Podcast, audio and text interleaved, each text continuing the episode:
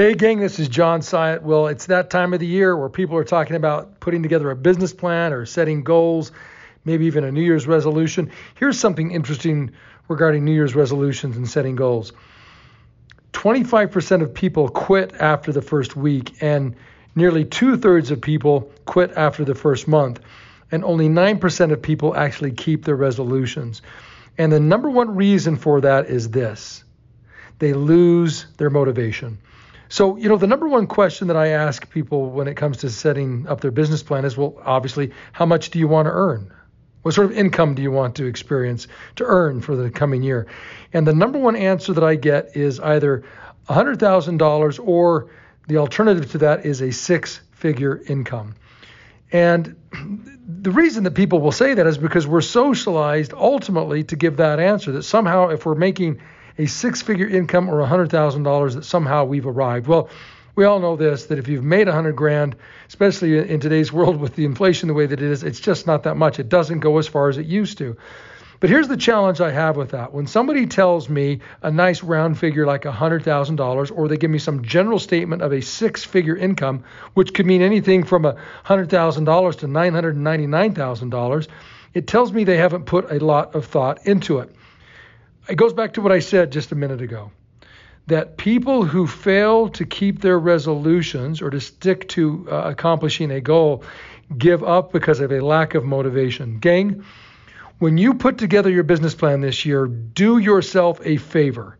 Make certain that whatever number that you come up with, it is not a number that's based upon what you're socialized to say or what somehow other people expect you to say.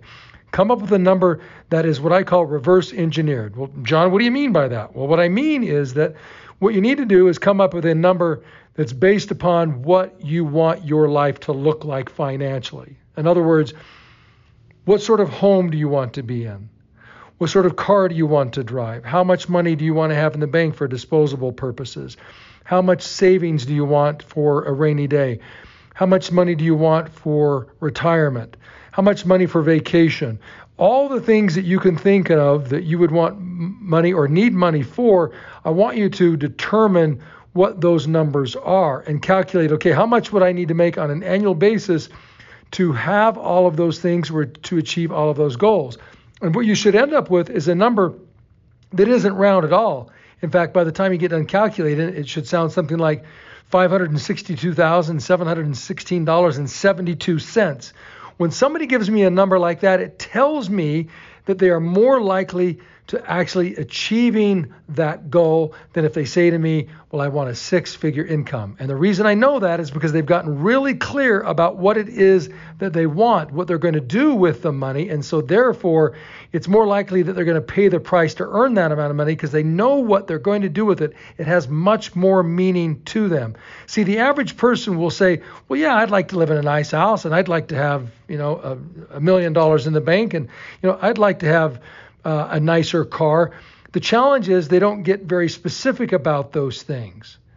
You know, they don't talk about exactly what the house looks like and which street it is on and what uh, the front yard looks like and, and what the pool looks like and how many garages and what type of cars in the garage and the color of the car. In other words, get so specific. See, they don't do that. They just, as a general statement, will say, well, yeah, I would like a better life, basically.